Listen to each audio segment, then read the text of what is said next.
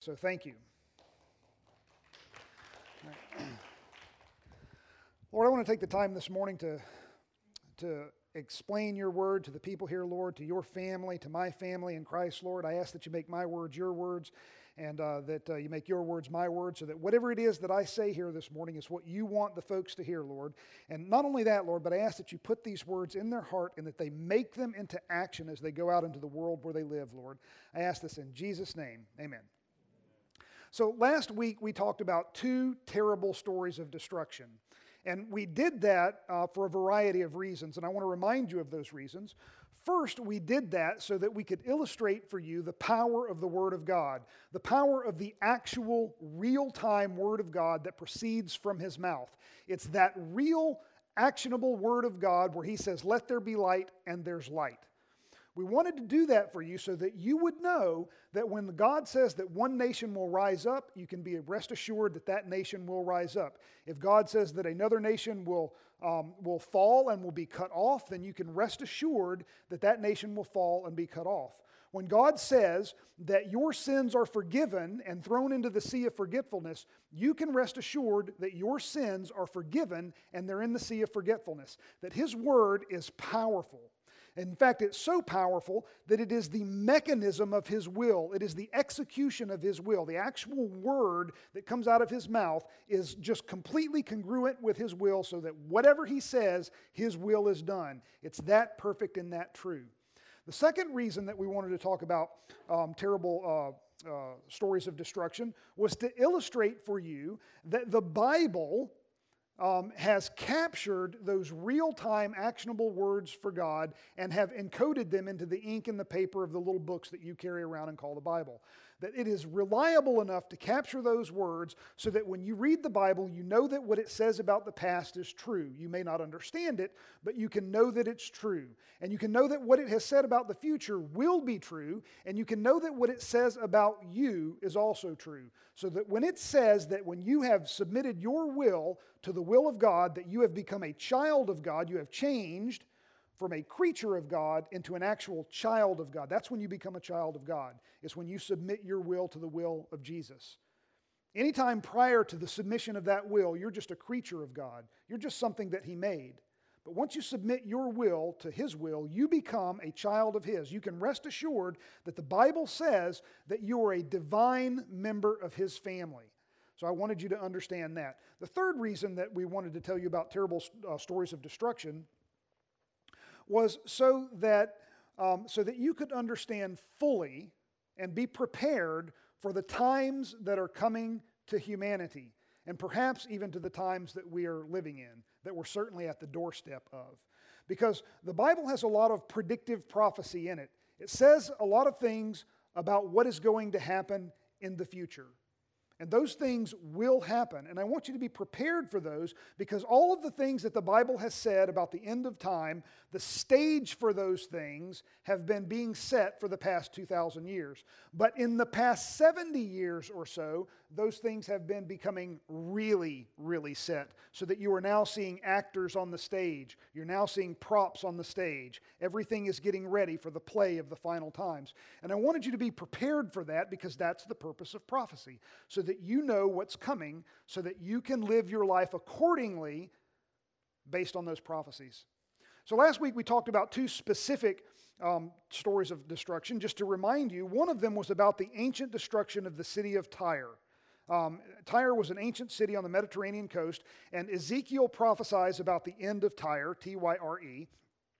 And the reason that I chose that particular city and that particular prophecy is because that prophecy, at least as far as I can tell, has more extra biblical confirmation for it than any other prophecy in the Bible.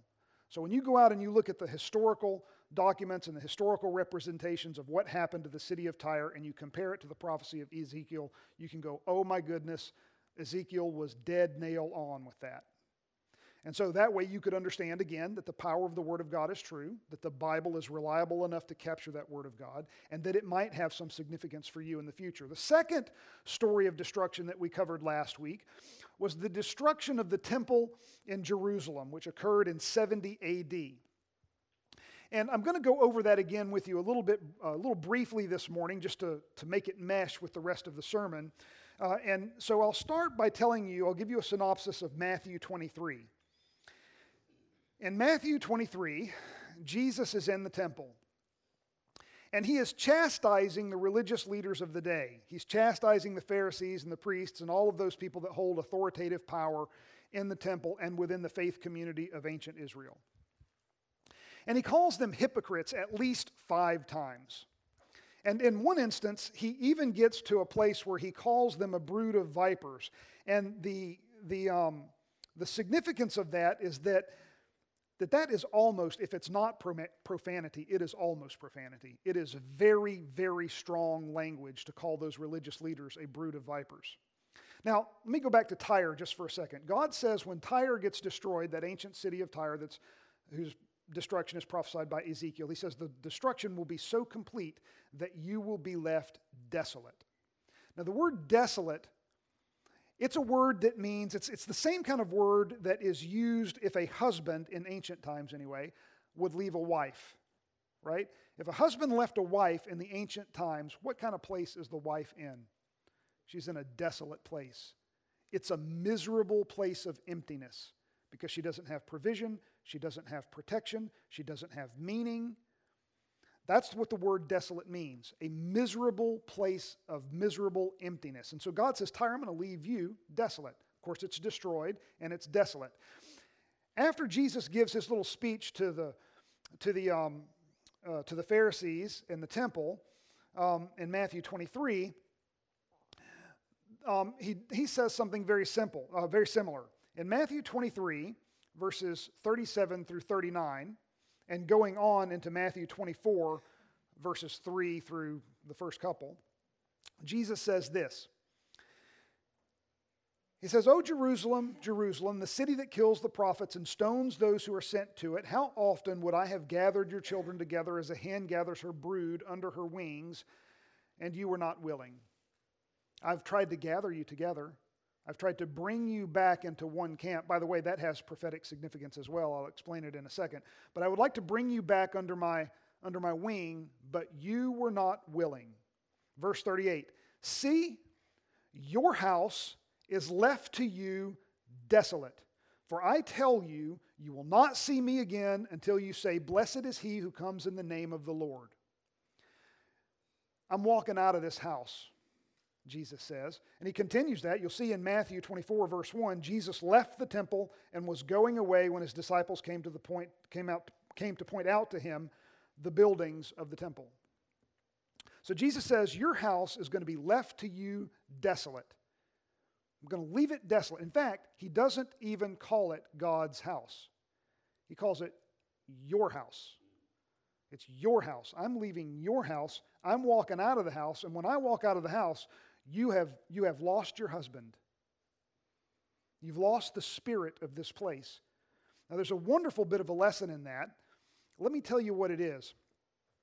It's interesting that he calls it your house because, frankly, the temple of God, that brick and mortar, mortar building that, that the Hebrews built and that the Israelis built, the Israelites built, was never the house of God to begin with. Because Paul tells us in Acts chapter 7, 48, write it down that God does not live in houses built by men. If you go back to the story of David, I'll give you the synopsis here, but if you go back and you look at the story of David, David, the uh, first, um, he's not the first king of Israel, but he's probably the first good king of Israel. And David wanted to build a temple. I want to build a temple for you, God, he says. And God says to David, Nope, you're not going to build, you're not going to build a temple. He says, That temple's going to be built by your son. You've committed murder, David, and you've spilled blood, so you're not going to build the temple that's going to have my name on it. Instead, it's going to be built by your son. Now, everybody thinks, well, that son was Solomon, because Solomon does come along and Solomon builds the temple. But, but God had said to David, You're not going to build the temple. In fact, your son's going to build it. And when he builds it, it will never be destroyed. Well, Solomon comes along, he builds the temple, and guess what? The temple's destroyed. What God meant by that was, My son, who's going to come out of your line, David, Jesus, who is in your lineage, David, he's going to build the temple, and nobody's ever going to destroy that temple because that temple is going to be in the hearts of men. Okay, do you follow me there? So, Jesus in that temple there in Matthew 23 says, I'm leaving out of here. Whatever Spirit of God was in here, I'm leaving out of here, and, and I'm not coming back until you are able to say, Blessed is he who comes in the name of the Lord. When you're able to do that, then I'll be back. So, there's another image in this particular bit of Scripture where Jesus says, I tried to, I tried to bring you under my wing tried to gather you back under my wing, but you wouldn't have it. You weren't willing to do that. Well, there's this idea called the diaspora. Have you guys ever heard, have you guys ever heard of the diaspora? That's kind of a big word. Anybody know what that is? Okay. The diaspora, what? Somebody say what? The scattering, right? The scattering about. Well, Israel was scattered throughout the world when Babylon, Babylon came and captured the Jewish people and took them back to Babylon and then scattered them out. They were scattered out. It was never the same after that. They came back a few times, but they never fully came back. They were scattered throughout the world. And Jesus says to them, I've tried to bring you under my wing, but you wouldn't have it. I want you to remember that idea of diaspora and the gathering back. So in Matthew 24, verse 1, Jesus left the temple and was going away when his disciples came to point out to him the buildings of the temple. But he answered them, You see all these, do you not? Truly, I say to you, there will not be left here one stone upon another that will not be thrown down. So Jesus is prophesying about the destruction of the temple at Jerusalem. And lo and behold, that is exactly what happens to the temple.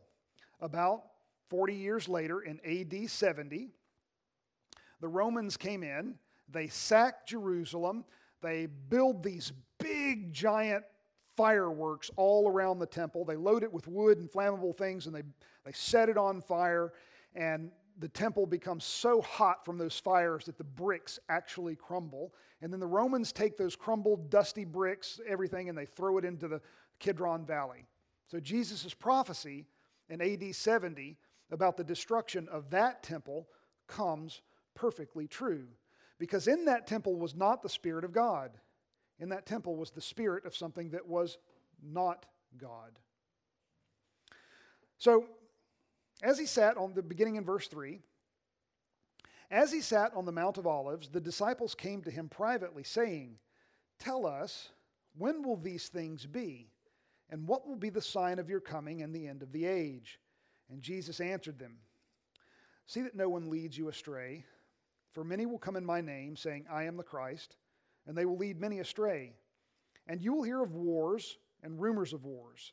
See that you are not alarmed, for this must take place, but the end is not yet. For nation will rise against nation, and kingdom against kingdom, and there will be famines and earthquakes in various places. All these are but the beginning of birth pains.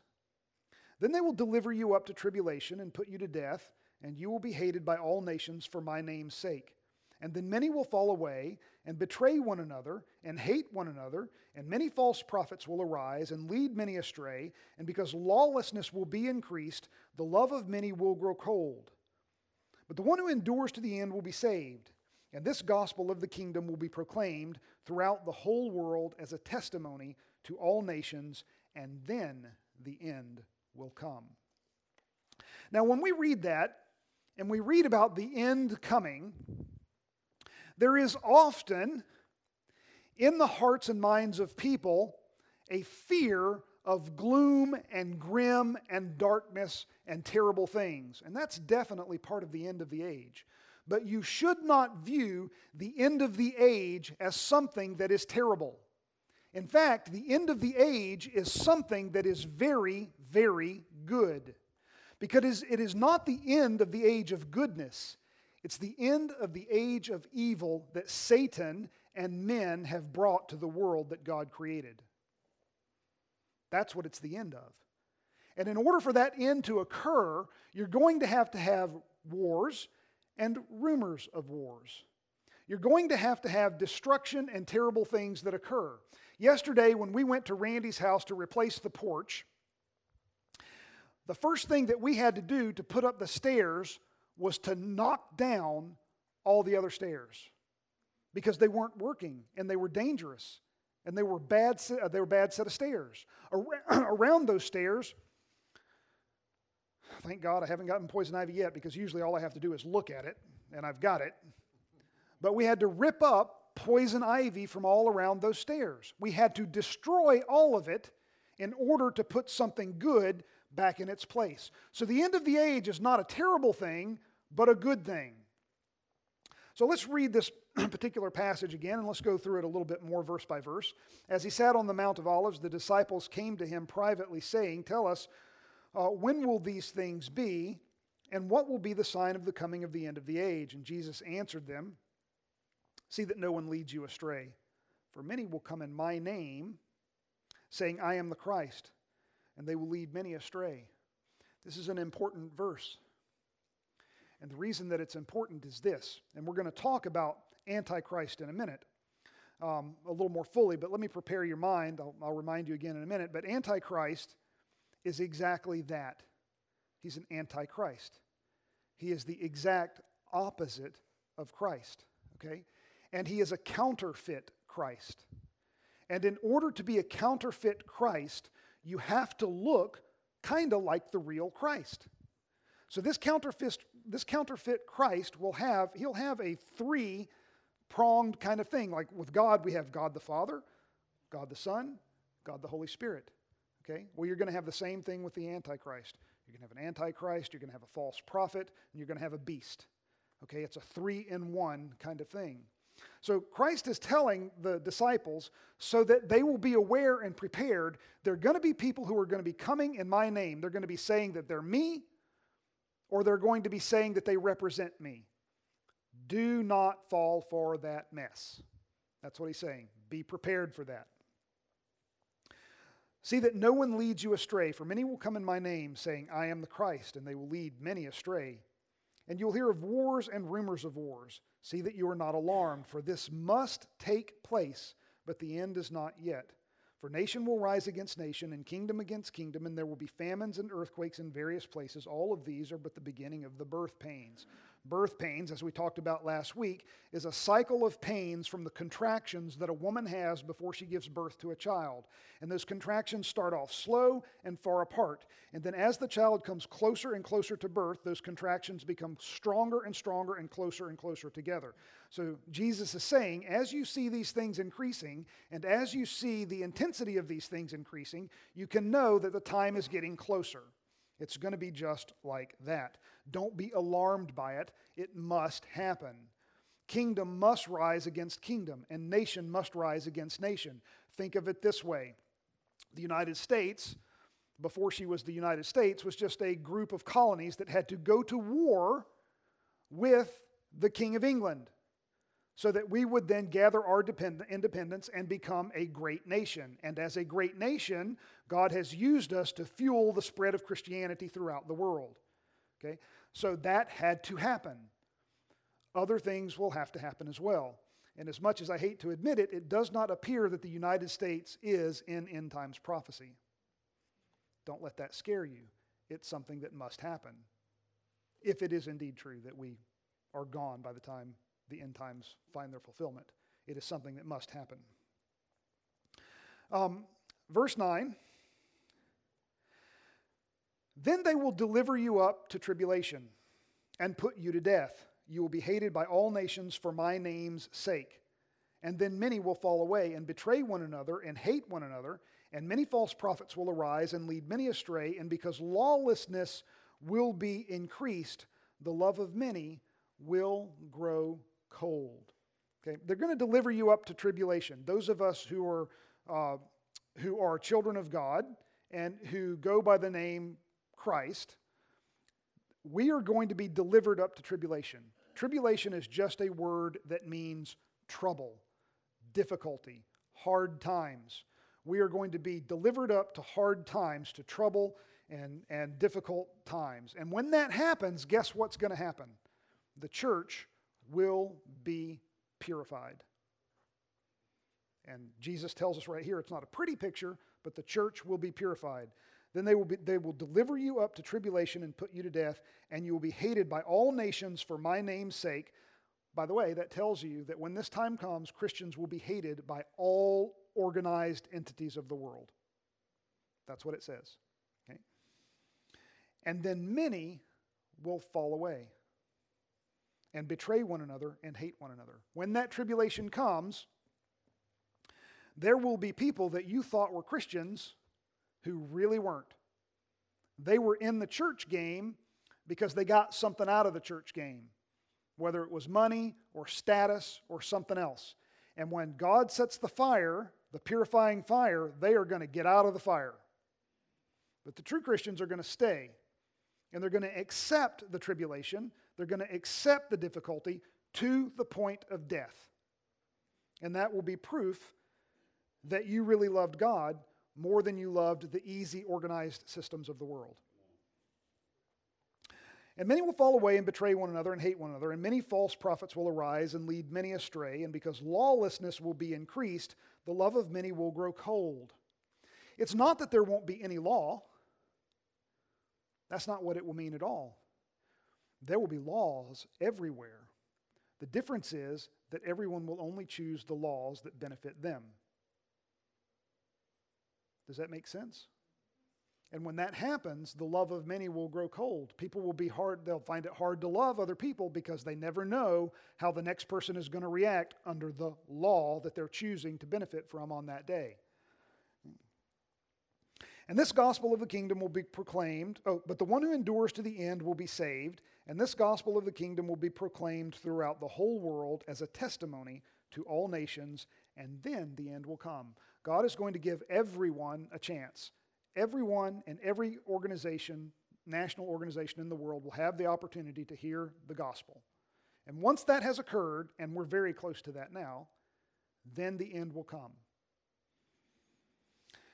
Then, beginning in verse 15, we have something called the abomination, the abomination of desolation. So, when you see the abomination of desolation spoken of by the prophet Daniel standing in the holy place, let the reader understand. Then let those who are in Judea flee to the mountains. Let, those, uh, let the one who is on the housetop not go down to take, uh, to take what is in his house. And let the one who is in the field not turn back to take his cloak. And alas, for women who are pregnant and for those who are nursing infants in those days, pray that your flight not be in the winter or on a Sabbath. For there will be great tribulation, such as has not been from the beginning of the world until now, no, and never will be. And if those days had not been cut short, no human being would be saved. But for the sake of the elect, those days will be cut short. Then if anyone says to you, Look, here's the Christ, or there he is, do not believe it. For false Christs and false prophets will arise and perform great signs and wonders so as to lead astray, if possible, even the elect. See, I've told you beforehand. Right? That's the purpose of prophecy. I'm telling you ahead of time so that you know. Okay? See, I've told you beforehand. So if they say to you, Look, he is in the wilderness, do not go out. If they say, Look, he is in the inner rooms, do not believe it. For as the lightning comes from the east and shines as far as the west, so will be the coming of the Son of Man. Wherever the corpse is, there the vultures will gather. God is saying here, Jesus is saying here, that when I come back at the end of the age, it is going to be so evident that everyone is going to see it. When the lightning flashes 40 miles from here, everybody in High Springs can see it. Okay? When there's a dead animal over in Alachua and you're living in Fort White and the buzzards are circling, you can see it, right? You can see it from miles away. Everybody will be able to see it. Nobody has to come to you and tell you that Christ has come again. It'll be evident. So he say, don't believe that stuff because those people, what they're trying to do is they're trying to lead you away from the true Christ and to hook on to the Antichrist. That's what they're trying to do. It will be a time of great tribulation, such has not been from the beginning of the world until now. No, and never will be. For if those days had not been cut short, no human being would be saved. For the sake of the elect, those days will be cut short. It's going to be such a big, big amount of tribulation and difficulty when that Antichrist takes his place. And it's too, it's too in depth for me to go in from just this scripture, but I can tell you that what they're talking about with the abomination of desolation, what they're talking about is the Antichrist, either him and some object that he puts up in the temple. It's hearkening back to a time when a really bad dude named Antiochus Epiphanes actually went into the temple in ancient before Christ times, and he went into that temple and he put up statues of Zeus, and he um, and he actually uh, uh, sacrificed pigs on the altar, and that for the for the Jewish people that desecrated that temple. It made it unholy and unclean, and so this is a reference to that. The Antichrist is going to come in to the temple and he is going to set himself up as God, or he's going to set some object up in the temple uh, that's going to be desecrative in nature. This tells us a couple things. One, it tells us that the Jews are going to rebuild the temple. Okay? There are already plans by the Jewish people to rebuild the temple. As soon as they can get a piece of land to rebuild it on, it's going to get rebuilt. They would do it today if they could. In fact, they would love to do it on the Temple Mount, but that'd start, you know, like World War III, 4, and 5 if they did. So, but that day is coming when they're going to rebuild the temple. And when they do, this abomination of desolation spoken of by the prophet Daniel will enter into that temple. If you want to know where that is, you can find it in Daniel 9:27 and you can find it in Daniel 11:31. That that's what that's what um, Jesus is referencing there. He's not referencing Antiochus Epiphanes he's, referen- he's referencing he's referencing Daniel, who is also referencing Antiochus Epiphanes. So, too complicated for me to get here in the time that I have. So, Paul talks about this same thing, by the way. You won't find it on the slides, Wendy. Paul talks about this same thing in 2 Thessalonians 2 1 through 4. I'll just read that to you. Now concerning the coming of our Lord Jesus Christ and our being gathered together, him, gathered together to him, we ask you, brothers, not to be quickly shaken in mind or alarmed, either by a spirit or a spoken word or a letter seeming to be from us, to the effect that the day of the Lord has come. Let no one deceive you in any way, for that day will not come unless the rebellion comes first and the man of lawlessness is revealed, the son of destruction who opposes and exalts himself against every so called God or object of worship, so that he takes his seat in the temple of God, proclaiming himself to be God. So there's going to, have, there's going to be an event. Jesus tells us, Paul tells us, Daniel tells us that there is an event coming in which an antichrist figure is going to set himself up in the temple as God. And that's going to be a terrible day.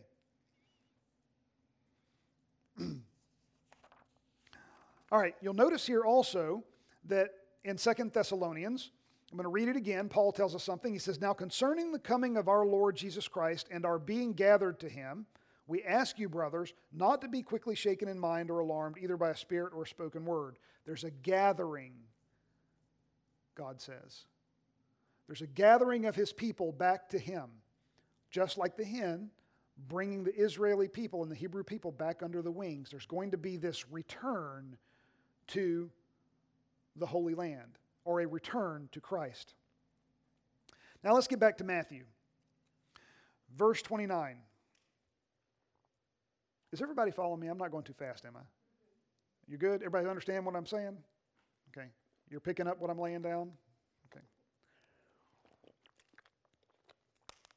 Verse 29. Immediately after the tribulation of those days, the sun will be darkened, and the moon will not give its light, and the stars will fall from heaven, and the powers of the heavens will be shaken. Then will appear in heaven the sign of the. Oh, I want to talk about the powers of heaven so bad.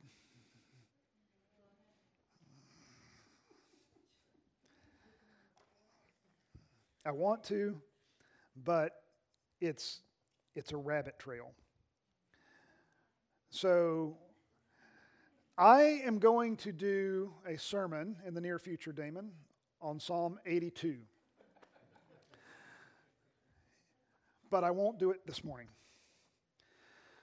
there are, okay, I'll do this. All right. There, there are powers in heaven, and when I say heaven, I mean in the spiritual realm, that do have influence on earth, and that God sort of runs the universe with a host of spiritual beings, and he chastises them pretty hard in Psalm 82. But here, we're going to find out that when the Son of Man comes back, when all of this comes back, it says, immediately after the tribulation of those days, the sun will be darkened, and the moon will not give its light, and the stars will fall from heaven, and the powers of the heaven will be shaken. Well, you can't shake God's power because He's the ultimate power. But the powers beneath God, they're going to be shaken. Okay? Then will appear in the heaven the sign of the Son of Man, and then all the tribes of the earth will mourn, and they will see the Son of Man coming on the clouds of heaven with power and great glory, and he will send out his angels with a loud trumpet call, and they will gather his elect from the four winds, from one end of heaven to the other. So, we think of, as Christians, we think of God coming back and that being a victorious and gloriful um, happy event. And for us, it will be.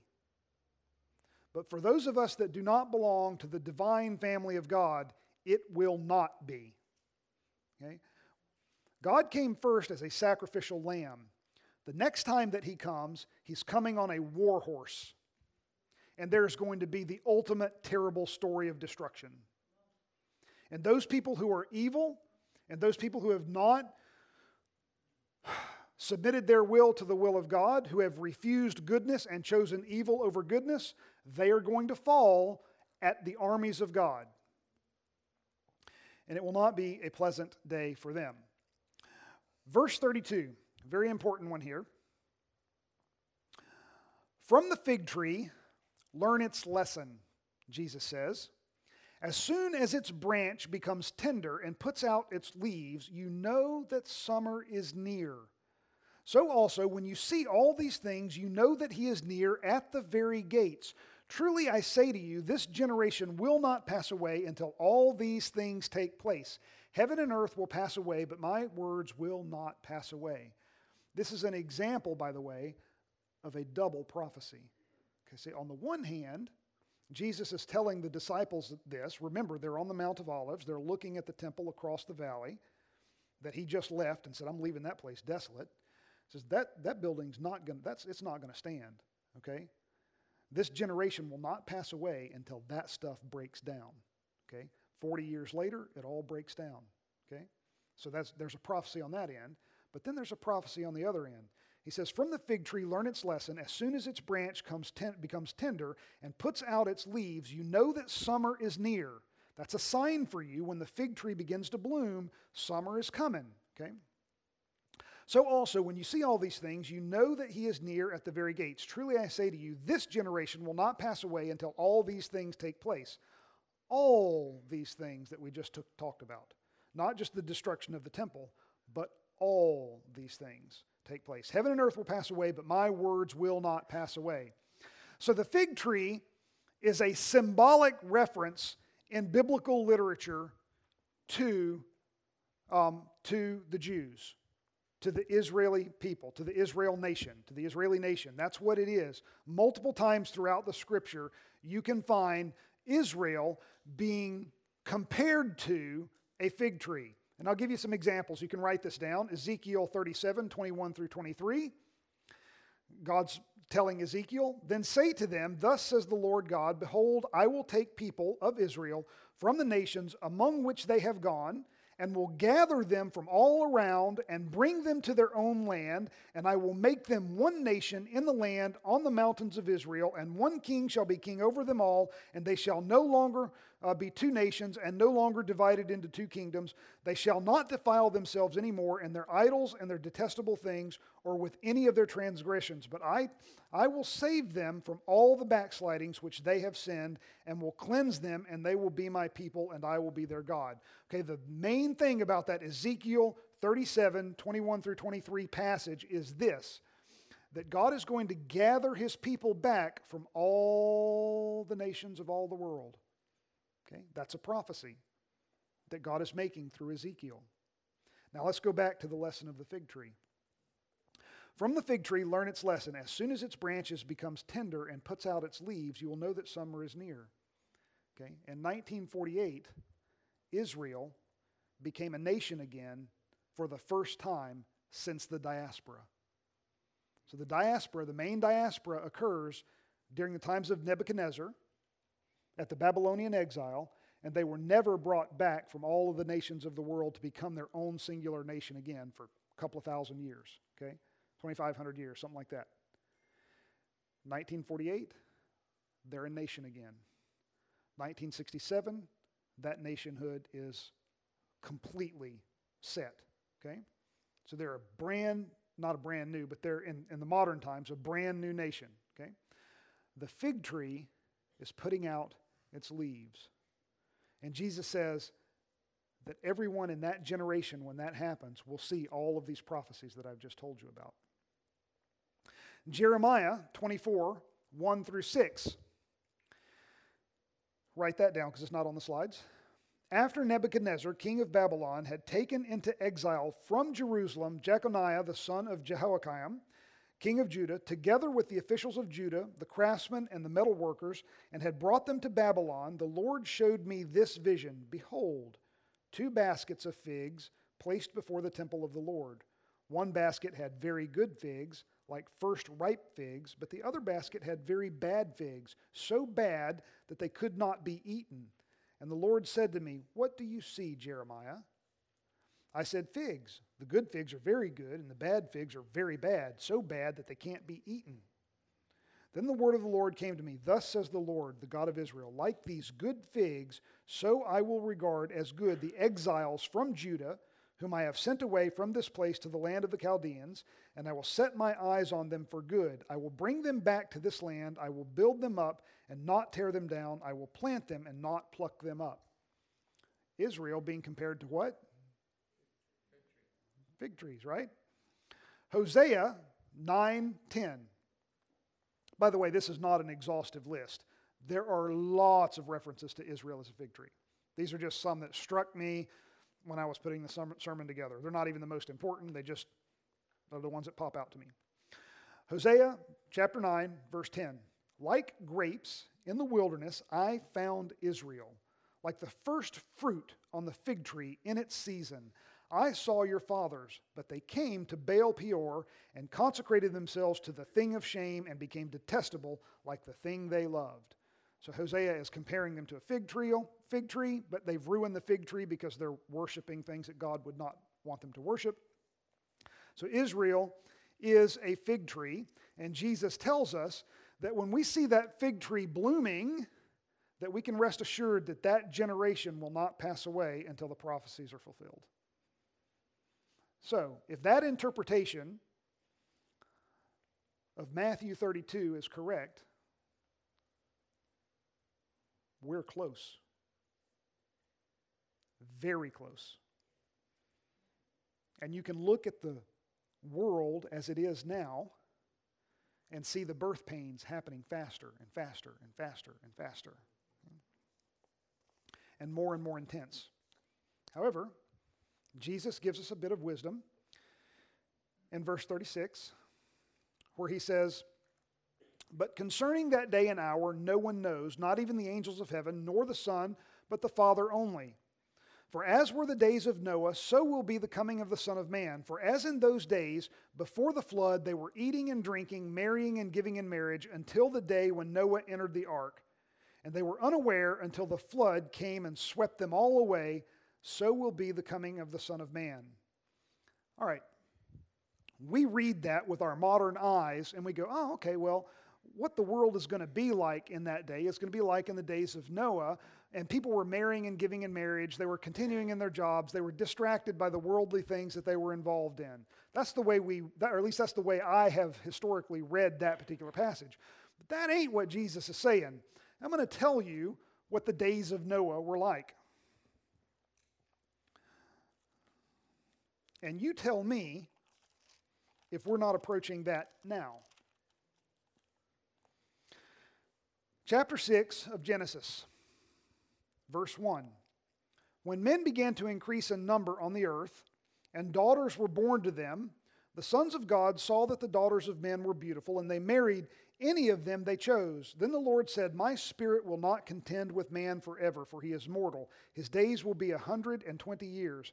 The Nephilim were on the earth in those days, and also afterward, when the sons of God went to the daughters of men and had children by them, and they were heroes of old, men of renown.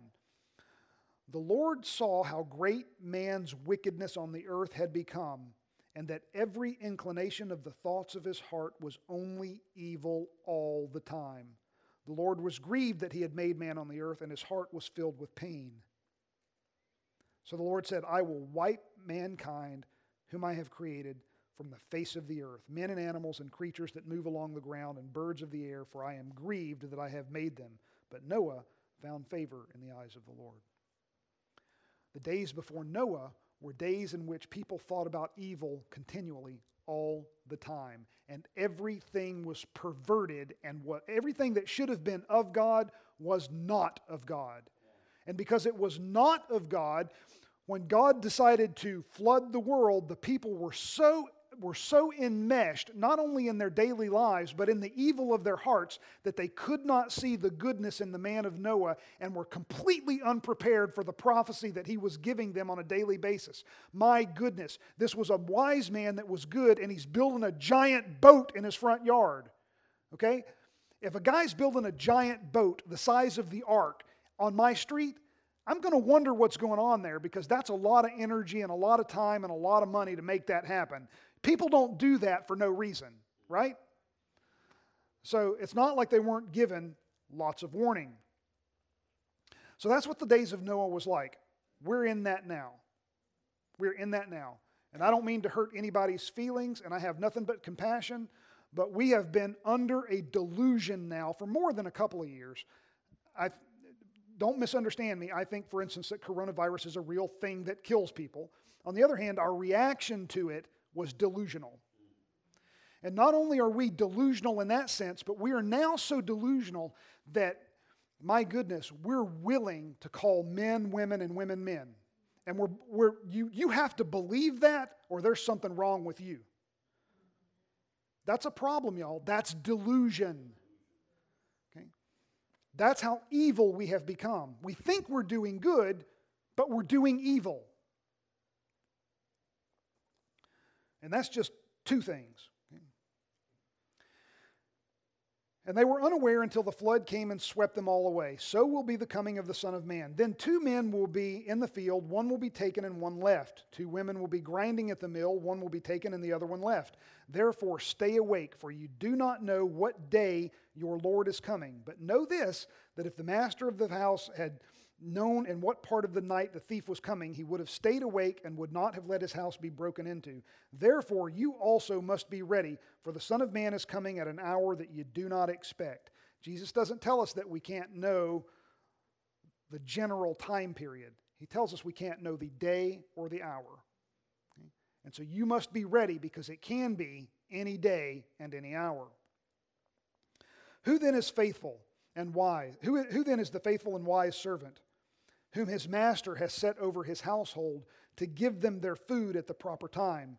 Blessed is that servant whom his master will find so doing when he comes. Truly, I say to you, he will set him over all of his possessions. But if that wicked servant says to himself, My master is delayed, and begins to beat his fellow servants, and eats and drinks with drunkards, then the master of that servant will come on a day when he does not expect, and at an hour that he does not know, and will cut him to pieces, and put him with the hypocrites. In that place there will be weeping and gnashing of teeth. Hmm. Harsh. But you are supposed to be the good and wise and faithful servant. That's what you are. That's, that is your calling. If you, are, if you are claiming the name Christian, that's your calling to be wise and good and faithful servant and to spread the goodness of God throughout the world where you live. Now, again, I told you that the end of the age is not something that is terrible and bad, it's actually something that is good. It just will be difficult. I'm going to end this very quickly with Revelation 21. And this is to tell you what comes after the end has finished. Revelation 21, 3 through 7. And I heard a loud voice from the throne saying, Behold, the dwelling place of God is with man. He will dwell with them, and they will be with and they will be his people, and God himself will be with them as their God. He will wipe away every tear from their eyes, and death shall be no more. Neither shall there be mourning, nor crying, nor pain any more, for the former things have passed away. They've destroyed the steps and pulled up the, uh, the poison ivy. They've built something new and better and good. And he who was seated on the throne said, Behold, I am making all things new. All things. All things are new. Your body is new, your mind is new, your spirit is new, the organizations that you belong to with other human beings is new. All of it is new. I am making all things new. Also, he said, Write this down, for these words are trustworthy and true. And he said to me, It is done. I am the Alpha and the Omega, the beginning and the end. To the thirsty I will give from the spring of the water of life without payment. The one who conquers will have his heritage, and I will be his God, and he will be my son. Revelation 22, 1 through 7. Then the angel showed me the river of the water of life, bright as crystal, flowing from the throne of God and of the Lamb through the middle of the street of the city. Also, on either side of the river, the tree of life, with its twelve kinds of fruit, yielding its fruit each month. The leaves of the tree were for the healing of the nations. No longer will there be anything accursed, but the throne of God and the Lamb will be in it, and his servants will worship him. They will see his face, and his name will be on their foreheads. And night will be no more. There will need, they will, uh, need, they will need no light of lamp or sun, for the Lord God will be their light, and they will reign forever and ever. So, what happens is the abomination of desolation enters into the temple, and the Spirit of the God is taken out of the world, and the world is left desolate, it's destroyed, and then God returns everything, makes it new, and removes the desolation and fills it with a river of life, in which you get to do the very thing that you were created and designed to do, which is to have communion with God and communion with God's family on a daily basis. And that should excite you. So, the whole purpose of prophecy is not to scare you, although I do think that you should have a spirit of concern and that you should have a spirit of trying to get the message out to the world that God is a gracious and good and caring and forgiving God, and that you still have time to be forgiven and to change the life that you have into something that is better. There's something better than what we have here on earth right now, a million, gazillion, trillion times better. So I'm ending that with that. That's my sermon on the prophecies. And so um, I'm not going to do an altar call or anything this morning, but I will turn it over to Damon so that you can instruct people on whatever to do next. And so thank you.